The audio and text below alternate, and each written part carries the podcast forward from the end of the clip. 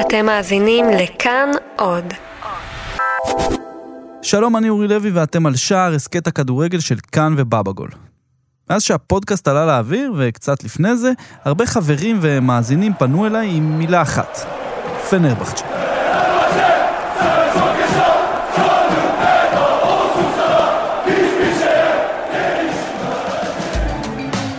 למה פנרבחצ'ה? כי זה אחד משלושת מועדוני העל של איסטנבול והכדורגל הטורקי, ואחד ממועדוני הכדורגל המפוארים בעולם. ולמה עכשיו? כי קבוצת הפאר הזו נמצאת בצרות. לראשונה בכמעט 112 שנות קיום, פנרבחצ'ה, על עשרות התארים שלה ומיליוני האוהדים שלה, נמצאת בסכנה אמיתית של לרדת ליגה. מה הסיבות למשבר של המועדון, מה יקרה אם הם באמת ירדו ליגה, איך האוהדים מגיבים לכל הבלאגן הזה, ומה אפשר להבין מזה על טורקיה והכדורגל שם. כדי למצוא תשובות לחלק מהשאלות האלה, היום אנחנו הולכים לדבר על איסטנבול, ונתמקד בסארי קנריאלר, הקנריות הצהובות, ועל המצב הקריטי שהם הגיעו אליו השנה. מה זאת אומרת? יש לנו שיר, פנרבחצ'ם בינים בירג'יק סבגילים כאילו, תגיד לי את מי יש לי חוץ ממך בעולם, איתך אני בוכה, איתך אני צוחק, רק את פנרבצ'ה יש לי בעולם. יום שישי אחד לפני איזה שבועיים שלושה, דפקתי על דלת בבניין בשכונת רחביה בירושלים. על הדלת היה כתוב באותיות צהוב כחול, שלמה נאון, אוהד פנרבחצ'ה. שלמה פתח לי איך לא בטרנינג של פנרבחצ'ה. קוראים לי שלמה נאון, אני טורקי במקור, עליתי לארץ לפני 50 שנה. שלמה הוא חולה אמיתי של הקבוצה. כל הבית שלו מלא בחפצים בצבעי צהוב כחול עם סמל הקבוצה, אבל לא באופן מסודר ומוקפד ומצועצע מדי של איזה גרופי צעיר. משהו אמיתי יותר. פה תוכניית משחק, שם ספר ציורים מעונה טובה בשנות ה-80, צלחת מהודרת של המועדון, מעיל של הקבוצה שתלוי, כובע שזרוק בצד, ז'קט קל כזה עם הלוגו שמונח על הכיסא בהתקמצ'צ'ות כזאת. אבל האמת שזה עמוק מזה. יותר ממה ששלמה הוא אוהד פנרבחצ'ה, הקבוצה היא דרך חיים בשבילו. פנרבחצ'ה זה המולדת שלי, כאילו, כאילו טורקיה זה לא, זה באמת לא המולדת, אין לי, לא געגועים לזה, אבל פנרבחצ'ה זה משהו שלא נגמר. פנרבחצ'ה היא ליטרלי הבית שלו. ממש כמו שאומר השלט בכניסה לדירה. זה לא כל כך פשוט להיות אוהד של פנר בתקופה כזאת, אבל נפלתי על שלמה בשבוע די טוב. אה, אומרים אולי עכשיו, אחרי התיקו שהיה לו נגד בשיקטש, השבוע, אז אולי עכשיו נשתפר. זה היה בשבוע של דרבי איסטנבולי סופר רותח, שפנר חזרה בו מ-0-3 ל-3-3 מול בשיקטש, עם הופעה הירואית של מתיה ולבואנו.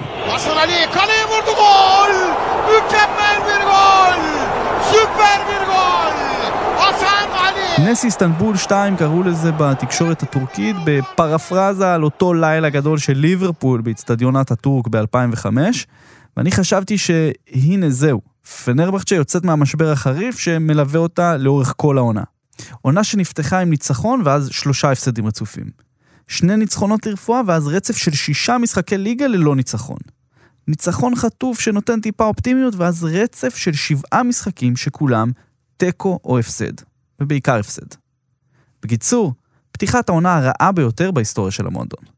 אז שלמה היה יחסית חיובי לנוכח התוצאה המרשימה של אותו שבוע, אבל מהר מאוד הוא סייג בזהירות ובחשש. כאילו השנה אנחנו אומרים, הלוואי ולא נרד ליגה. שלמה לא לבד בטירוף הזה שנקרא פנרבחצ'ה. זו אחת הקבוצות הכי גדולות בטורקיה, מועדון פאר אירופאי לכל דבר ועניין. ב-112 שנות הפעילות של המועדון, פנר זכתה בלא פחות מ-94 תארים. היא הייתה הקבוצה הראשונה לזכות בליגה הטורקית במתכונת הנוכחית שלה בשנת 1959. לאורך שנים שיחקו שם גדולי השחקנים בטורקיה וגם שמות ענק בכדורגל העולמי. לצד שחקנים כמו לפטר קוצ'וקן דויאדיס, אייקוט קוצ'מן, טונצ'אי ורצ'בר ושטו, כן, שמות מצחיקים, אבל אגדות כדורגל של ממש בטורקיה, גם ג'יי ג'י אוקוצ'ה, דייגו לוגאנו, רובין ון פרסי ורוברטו קרלוס הגדול שיחקו שנים במועדון. וכן, לא שכחתי את חיים רביבו, מגדולי כדורגלני ישראל, שגם הוא כיכב בפנר בתחילת המילניום, ואפילו זכה איתה באליפות ראשונה אחרי שנים בשנת 2001, כשהוא זוכה בתואר זר העונה בטורקיה.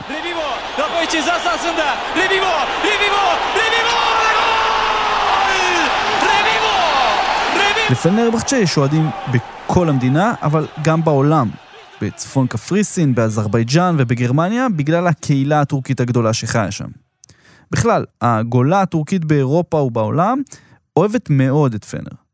פנר, שזה קיצור לשם של הקבוצה שמשתמשים בו בעיקר בתקשורת המערבית, כדי לא להסתבך עם הצ'ה בסוף, נתפסת כנציגה של טורקיה של פעם. זה אמרס אריגול, מומחה לכדורגל טורקי, מייסד אתר turkishfootball.com ועיתונאי עצמאי המתגורר בלונדון. הוא יהיה איתנו לאורך הפרק הזה כדי לעזור לנו להבין הרבה דברים על פנרבחצ'ה והכדורגל הטורקי.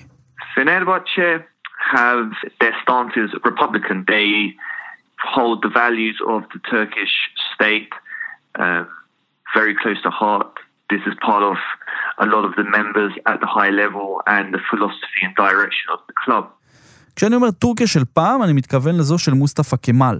אטאטורק, הנשיא המהפכן, מי שהעביר את השפה הטורקית לאותיות לטיניות, ומי שייסד את הרפובליקה הטורקית החילונית בתחילת המאה ה-20, שהיא די שונה מטורקיה שאנחנו מכירים היום, ושומעים עליה בחדשות. פנרבחצ'ה דווקא אוהדים תמיד שרים שירים כמליסטיים באיצטדיון, של אטאטורק וכולי וכולי, זאת אומרת, יש את המתח הזה.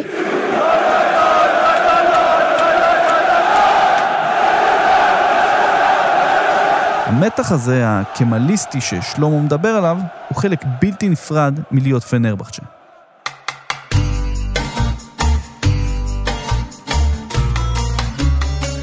הקבוצה נוסדה באביב 1907, אבל האמת היא שאף אחד לא יודע באיזה יום ובאיזה חודש.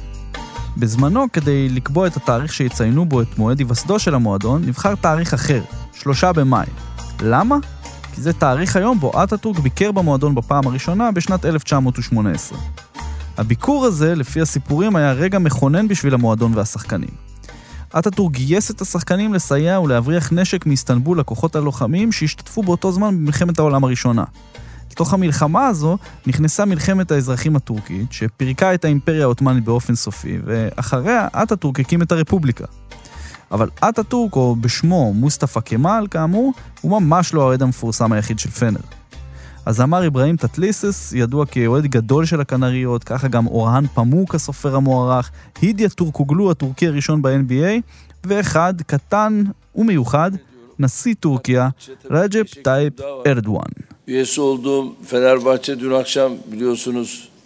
כשארדואן נבחר לראשות הממשלה אי אז, לפני 17 שנה, הוא היה קצת שונה מארדואן של היום. אוהדי פנר לא נשארו אדישים לנוכח האוהד שלהם שהחל לטפס במעלה השלטון. ארדואן נבחר בשלישי לנובמבר 2002. עכשיו, למה אני אומר את זה? כי שישי לנובמבר 2002 זה יום היסטורי אצל פנרבצ'ה, שמנו להם שש חתיכות לגעצר. עכשיו, אני הייתי במשחק.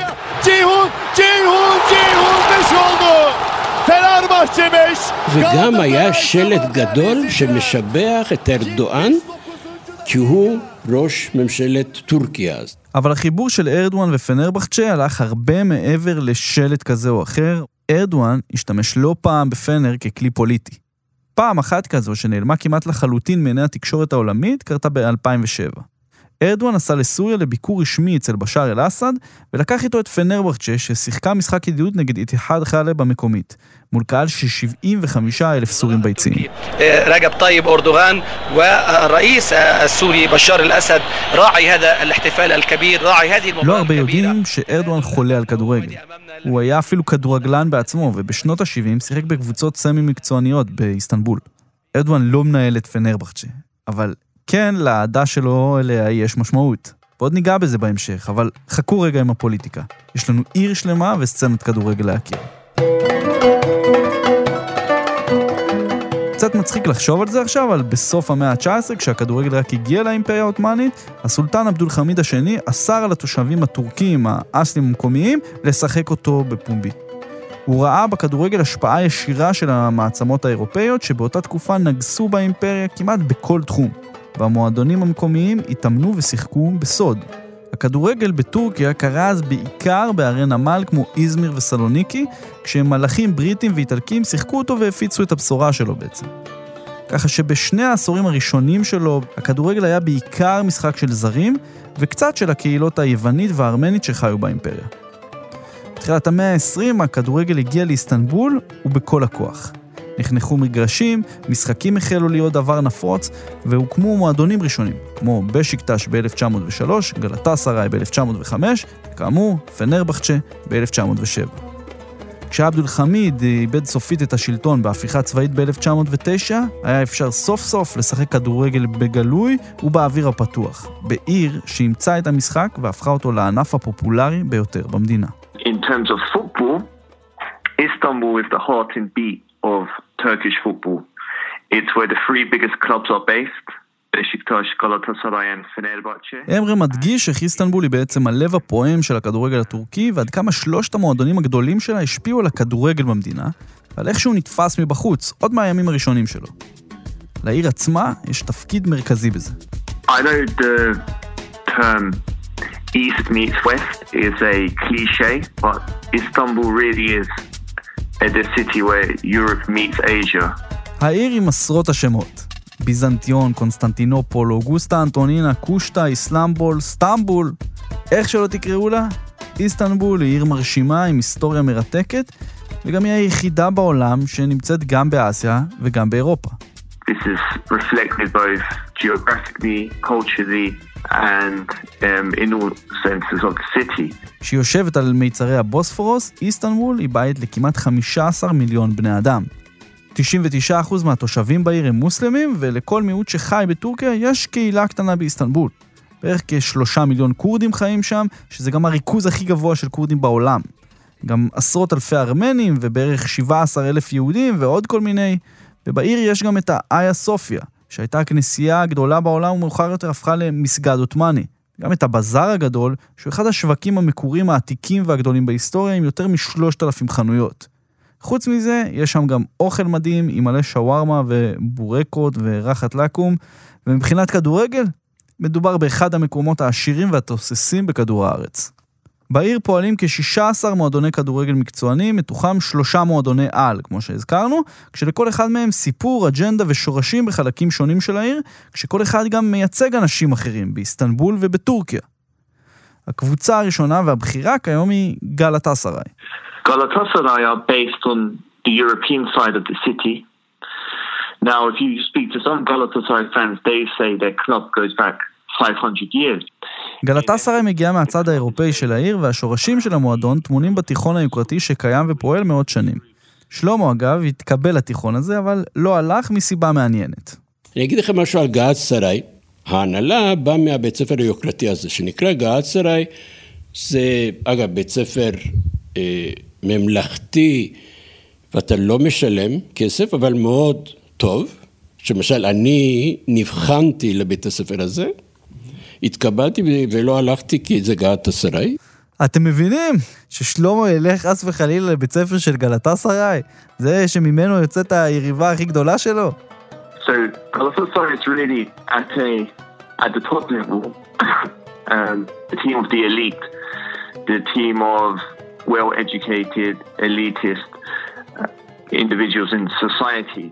אז גאלה נתפסת כמועדון עם שורשים אליטיסטיים של השכבות העשירות. ומה עם בשיקטש? Besiktas tend to view themselves as the team of the people, of the working class. בשיקטש נחשבת לקטנה מבין השלוש, למרות שהיא ותיקה בשנתיים מגאלה וארבע מפנר. המועדון מגיע מהחלק האירופאי משכונה עם אותו השם, ובשנים האחרונות הוא חווה עלייה משמעותית. אליפויות, הופעות מרשימות באירופה ומה לא. היא גם ביקרה בארץ די לא מזמן כששיחקה נגד הפועל באר שבע בליגה האירופאית. כמו שאמרי אומר, זו קבוצה של מעמד הפועלים ויש לה לא מעט אוהדים עם אוריינטציה פוליטית. בשיקטש זה טיפה יותר עממי, ויש שם קבוצה מאוד משפיעה של השמאל שנקרא צ'רשה, שבאמת גם יש להם עמדות בכל מיני אה, נושאים. פוליטיקה או לא, עם 100 שנים של מסורת, שלושת המועדונים האלה הם כבר הרבה יותר מקבוצות כדורגל. So we're talking um, about clubs who have been around for over 100 years. These are more than just football clubs. And I know it's a cliche to say football is more than a sport, but these clubs are also sports clubs operating in multiple disciplines. Some of them have schools. They are, in essence, the some of the biggest NGOs in the country and they have a huge influence on society. משחקי הדרבי בין פנרבכצ'ה לגלטסראי ובשנים האחרונות גם בין פנרבכצ'ה לבשיקטש נחשבים למשחקים חמים ביותר ובתקופות מסוימות פנר נגד גאלה נחשב לדרבי המסוכן בעולם. מתוך 61 אליפויות טורקיה ששוחקו עד היום מאז נוסדה הסופרליגה הטורקית בשנת 59, 54 מתוכן הלכו לאוצ'בויו קלר, הביג פרי, שלושת המועדונים הגדולים. רק טראבזון ספור עם 6 אליפויות ובורסה ספור עם אחת אה, בודדה ומפתיעה בשנת 2009-2010 הצליחו לגעת בצלחת. עד כדי כך הקבוצות מאיסטנבול דומיננטיות. בקרב הנצחי הזה בין שלושת המועדונים הגדולים, התארים קובעים המון, אבל גם סטטיסטיקה שנערכת כל שנה מחדש, לבדוק כמה אוהדים יש לכל אחת משלוש הקבוצות. כרגע גלת אסרה עברה את פנרבכצ'ה במספר אליפויות טורקיה, וגם באחוז האהדה לפי ספירות שונות. פנרבכצ'ה היו אגב הקבוצה הכי גדולה מבחינת אוהדים, היום פחות. כאילו היום יש סטטיסטיקות, גלאצרי עוברים אותן. אבל האמת, זו לא חוכמה כזו גדולה כשמסתכלים על מה שקורה לפנרבכצ'ה בשנים האחרונות.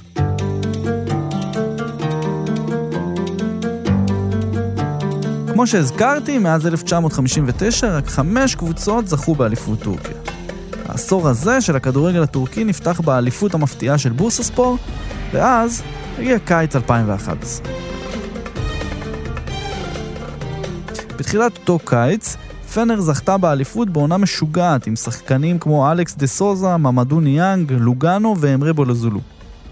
במחזור האחרון היא ניצחה את סיבה ספור 4-3 וזכתה בתואר כשהיא מקדימה את הסגנית רבזון ספור בזכות הפרש שערים טוב יותר בארבעה גולים בלבד. לפנר היה פלוס 50 ולטרבזון ספור היה פלוס 46. משהו צמוד, צמוד, צמוד ואכזרי מאוד. זו הייתה אליפות דרמטית, מותחת, טובה, מתוקה ומרתקת. ואז יום בהיר אחד ביולי, פנרבחצ'ה התעוררה לבוקר מהסיוטים. ב-2011 לקחנו אליפות, חודש אחרי זה היה הסיפור הזה של קניית משחקים, כביכול. לפנות בוקר של השלושה ביולי, משטרת איסטנבול פשטה על משרדי פנרבחצ'ה ועל הבית של נשיא הקבוצה דאז, עזיז יילדרים. יילדרים נעצר בחשד למעורבות במכירה וקנייה של משחקים. עד עשרה ביולי עצרה המשטרה הטורקית כ-61 אנשי כדורגל שהיו חשודים במעורבות של הטיית תוצאות 19 משחקים בעונת 2010-2011. וופא הודיעה כמה ימים אחרי זה שהיא אחראית למהלך וגם מנהלת אותו. אבל מה זאת אומרת הטיית משחקים? האם זה אומר שמשלמים לשחקן כדי לקבל אדום או להבקיע גול עצמי? לשופט, לשפוט לחומרה קבוצה מסוימת, או פשוט לשלם לקבוצה שלמה כדי שתפסיד? אז זהו, שלא בדיוק, ובטורקיה זה קצת מורכב יותר. צריך להבין שבטורקיה, עד אותו הזמן היה די נפוץ ואפילו מקובל, שקבוצות גדולות נותנות בונוסים לשחקנים של קבוצות אחרות, כדי שיתאמצו יותר נגד יריבות של אותן גדולות. או איך שקוראים לזה בשפה המקצועית, תמריצים. כזה דבר לא אמור לקרות בסצנה בריאה של כדורגל, והתוצאה של התפוצצות הפרשה הייתה קטלנית. פנר נזרקה מליגת האלופות, טראבזון ספור שסיימה במקום השני קיבלה את המקום שלה, למרות שגם מתוכה נחקרו אנשים באותה פרשה, ואותו נשיא יילדרים שעמד בראש פנרבכצ'ה מ-1998, הוא נזרק לכלא. והיו"ר שלנו, הזה שאני אומר הפרח שלנו, נכנס לכלא.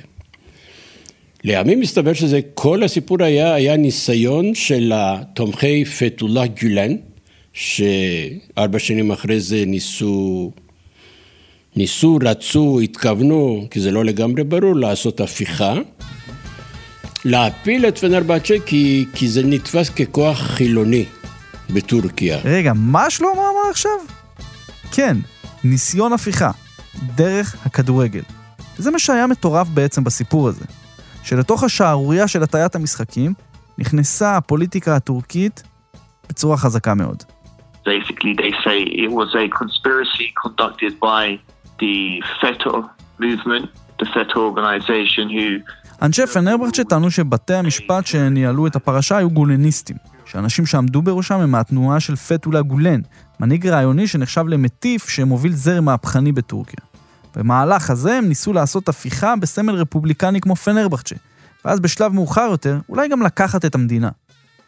תנועת פטולה גולן היא תנועה אסלאמית רב-לאומית שדוגלת בזכות אוניברסלית לחינוך, זכויות אזרחיות ושלום. אז למרות הארשת הליברלית שלה, היא גם זו שכביכול, על פי ארדואן, ניסתה לעשות את ההפיכה בטורקיה בשנת 2016. כיום, היא מוכרת בטורקיה כארגון טרור. שנה אחר כך חולקו כתבי האישום ויילדרים נשיא פנרבחצ'ה קיבל שש שנים בכלא. מאוחר יותר, בגלל שכבר ישב בכלא שנה תוך כדי המשפט, ביטלו לו את העונש והוא חזר לעמוד בראש הקבוצה. באמת, האיש עמד, כאילו לא נשבר, כי זה מאוד קשה, סך הכל הוא בן אדם בן 60 משהו כזה, לשבת בכלא, יש לו סכרת, יש לו זה, ועמד בסוף יצא מזה. עכשיו, היו הפגנות מאוד גדולות באותם, באותם ימים באיסטנבול. כאילו, מאה אלף איש יצאו לרחובות וכולי, וגם כשהוא יצא מהכלא, אני זוכר, כאילו אלפים מחכים לו. הסאגה הזו המשיכה להתנהל ברקע של הכדורגל הטורקי, בעוד שקבוצות מערערות, מלשינות אחת נגד השנייה ועושות בלאגן שלם, עד שהנושא הגיע לבית המשפט העליון, שביטל את הפסיקה של בתי הדין הגולניסטים לכאורה, בטענה שאכן פעלו בצורה לא לגיטימית, וניסו לעשות ניסיון הפיכה. אז פנר, על פי החוק היבש, יצא נקייה לגמרי מהסיפור הזה. אבל זה היה קצת מאוחר מדי. But obviously the problem is when you throw mud, it stains. כשזורקים בוץ זה משאיר כתם, אומר אמרה, וצודק.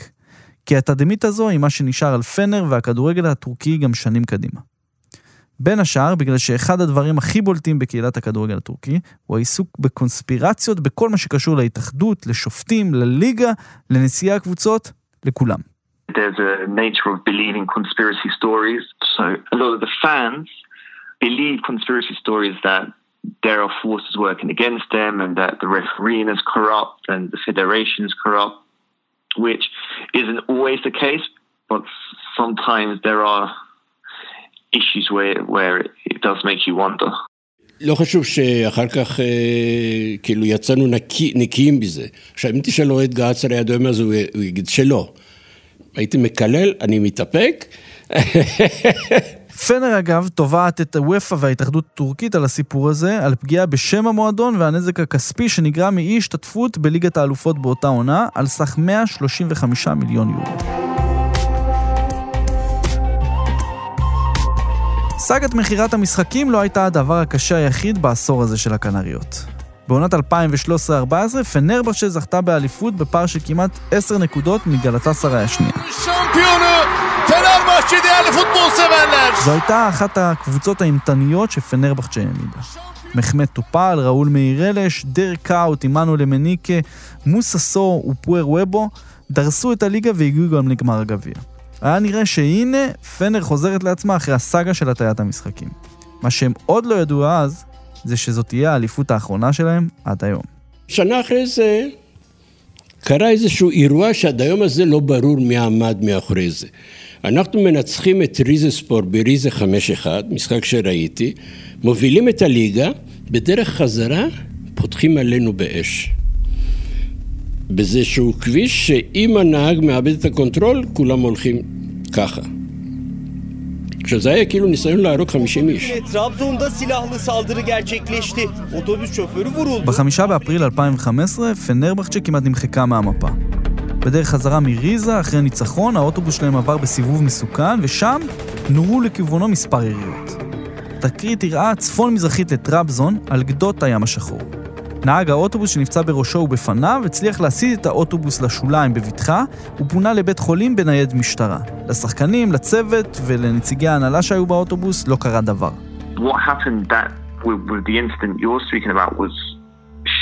I mean, it was unbelievable.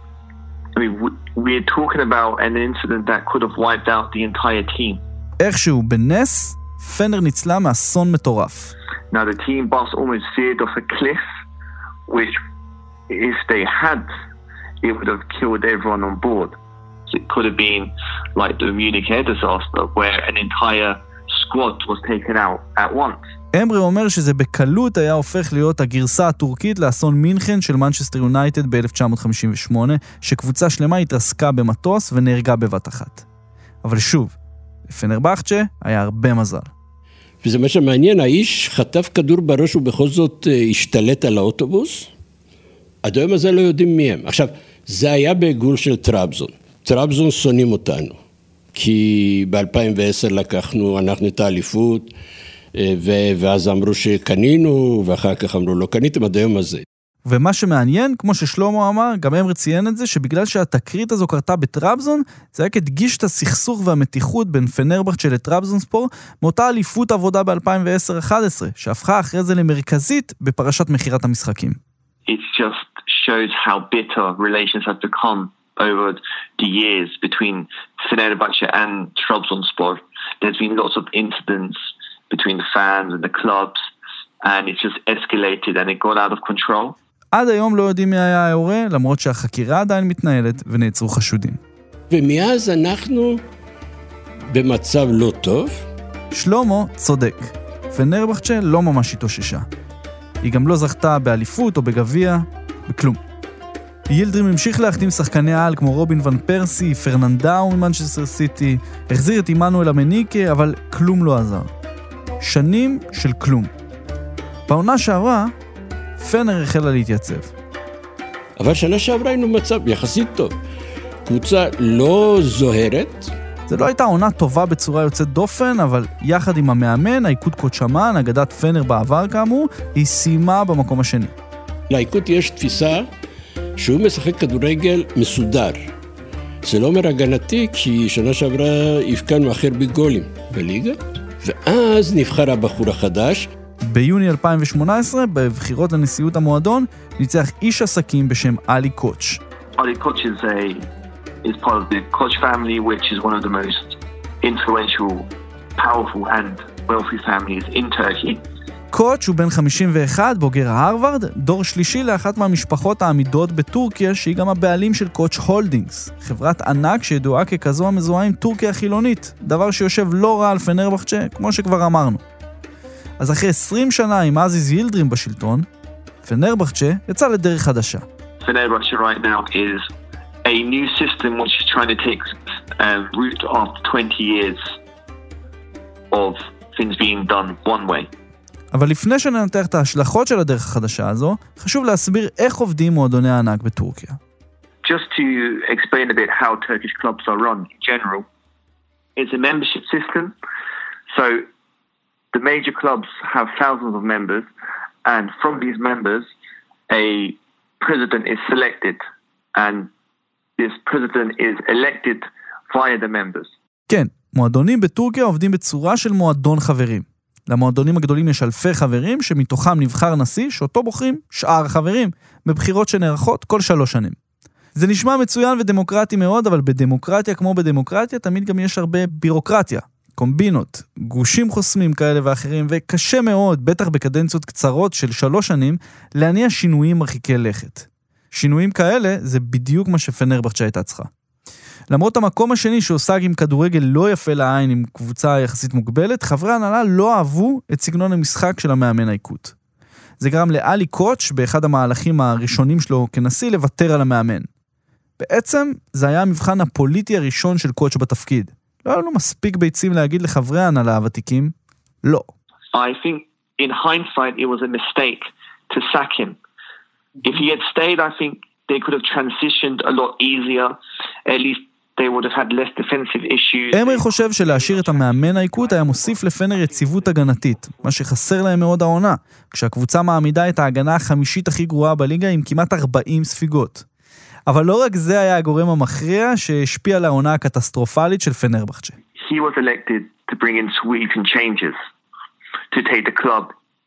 Into to modernize the club, to help the club reach its potential. But what they didn't realize when they took over was the level, the debt situation. אז קוץ' אולי נבחר כדי לעשות שינויים, אבל מה שהוא לא ידע זה שהחובות של פנר היו עצומים. הרבה יותר ממה שהוא חשב לפני כן. The clubs are not owned privately, so the money is not coming out of the pocket of the president and the board. וזו עוד אחת מהבעיות של שיטת הבחירות במועדונים. בגלל שזה לא עסק פרטי, הכסף לא יוצא מהכיס של הנשיא או ההנהלה, מה שמוביל לבזבוז מטורף של כספי המועדון. אז אחרי 20 שנה כאלה, פנר רצתה שינוי. אבל במצב הכלכלי שלה, היא לא יכלה להרשות לעצמה את השינוי שהייתה צריכה. וככה, ככה התחילו הכנות לעונת 2018-2019.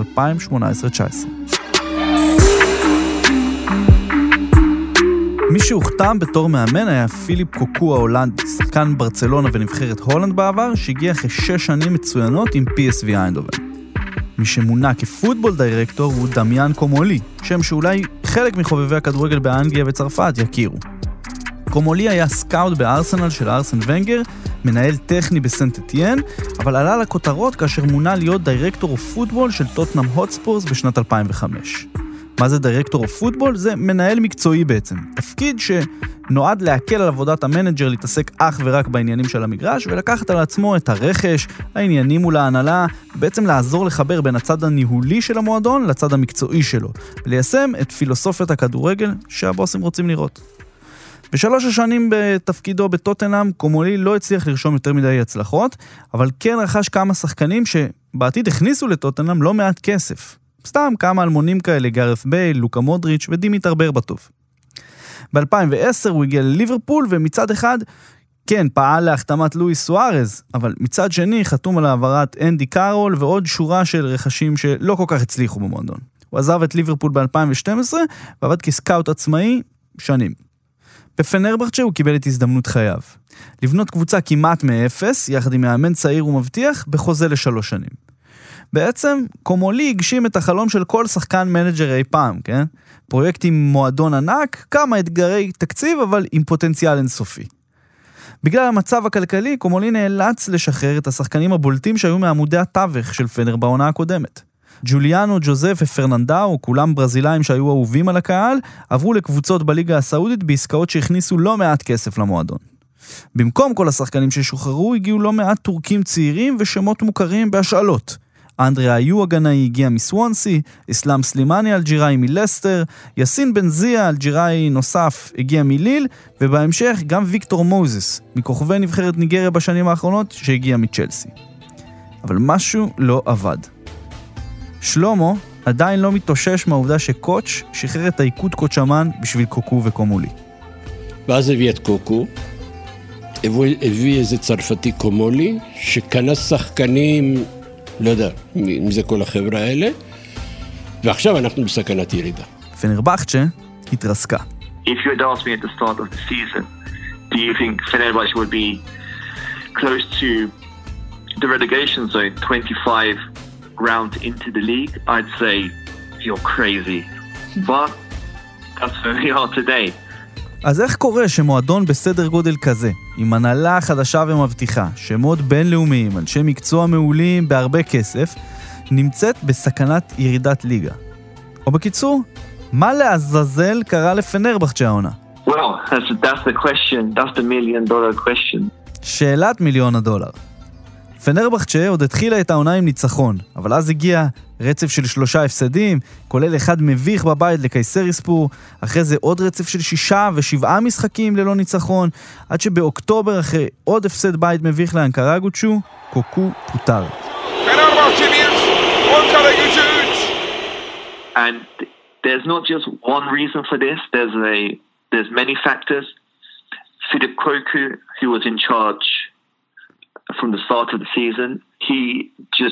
Did not get on with the team, with the fans. It just didn't work out. The transfers that were made didn't work out. And as a result, the team didn't do well. מי שהגיע כמאמן במקומו היה ארסון ינאל, שעבד בפנר בעבר וגם אימן בהצלחה את היריבה מ-2010, טראבזונספור. ינאל הצליח לייצב קצת את הספינה מלשקוע בין מיצרי הבוספורוס, ולרגע אחד העונה היה נראה שהנה, הנה היא חוזרת. בדרבי נגד בשיקטש, זה שגרם לשלומו לקור טוב של אופטימיות בתחילת הפרק, ונרבחצ'ה ירדה למחצית בפיגור 0-3, והצליחה במחצית השנייה לחזור ולהשוות ל-3-3 בתצוגה הירואית של כל הקבוצה.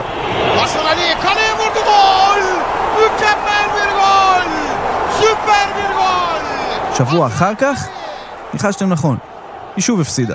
הפעם לאלופה שבדרך, איסטנבול בשקשיר. במחזור אחרי הגיע ניצחון בדקה ה-86 נגד סיבספור. It's coming to that stage of the season where just one or two losses can swing everything. One or two wins can change everything, one or two losses can swing everything. באותו מחזור קרה משהו מעניין נוסף. גלת עשרה ניצחה את בורסספור, ובשיקטש ניצחה את גוזטפספור, שתיהן יריבות ישירות של פנר למאבק ההישרדות. בעצם יכול להיות ששתי היריבות הכי גדולות שלה סידרו לפנר את הדבר שהם היו צריכים. שקט מהקו האדום. אז באמת יחד עם התוצאות האלה של היריבות לתחתית, נראה שלפחות כרגע פנרבחצ'ה בדרך הנכונה כדי להישאר, אחרי שהיא פתחה פער של 4 נקודות מהקו האדום.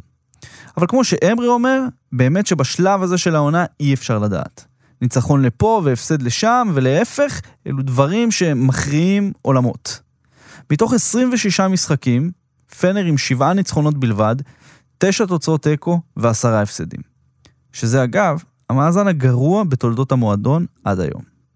אסור לשכוח, למרות התחושה המעודדת, ראינו שמה שפנר כן טובה בו העונה הוא חוסר יציבות, ומתמטית, היא יכולה לרדת ליגה. די בקלות אפילו. עכשיו תדמיינו לכם את זה לרגע. מה קורה כשמועדון שהוא אחד מעמודי התווך של הליגה הזאת, סמל עבור מיליונים, עם כוח שהוא הרבה יותר רק מהמשחק עצמו, יורד ליגה? I mean, it would be the biggest shock, pretty much, ever. It would be the most shocking, disappointing, heartbreaking moment for Fenerbahce fans that they've ever experienced in their life. איך אמרי אומר? זה יהיה השוק הכי גדול אי פעם. שלמה, כמובן, לא מוכן לקחת סיכון. לא, לא ירדו. אני לא מאמין שנרד, כי בכל זאת אנחנו מקום 14, ויש לנו משחקי בית, וכולי וכולי, אבל בכל מקרה, כמו שהדודה שלי אמרה, אף פעם לא היינו במצב הזה. מגיל שמונה אני אוהד את פנרבצ'ה. זאת אומרת, בת 87, ועל זה אנחנו מדברים כשאנחנו נפגשים. בין אם יבטיחו את הישארותם ובין אם יעשו היסטוריה וירדו ליגה. העונה הזו של פנרבחצ'ה היא מאורע נדיר שנובע מעשור שלם של אירועים מטלטלים. מה שאנחנו רואים פה זו מערכת של מועדון על בקנה מידה אירופאי, שאחרי 20 שנה שעבדה בצורה אחת, עכשיו מנסה לשנות.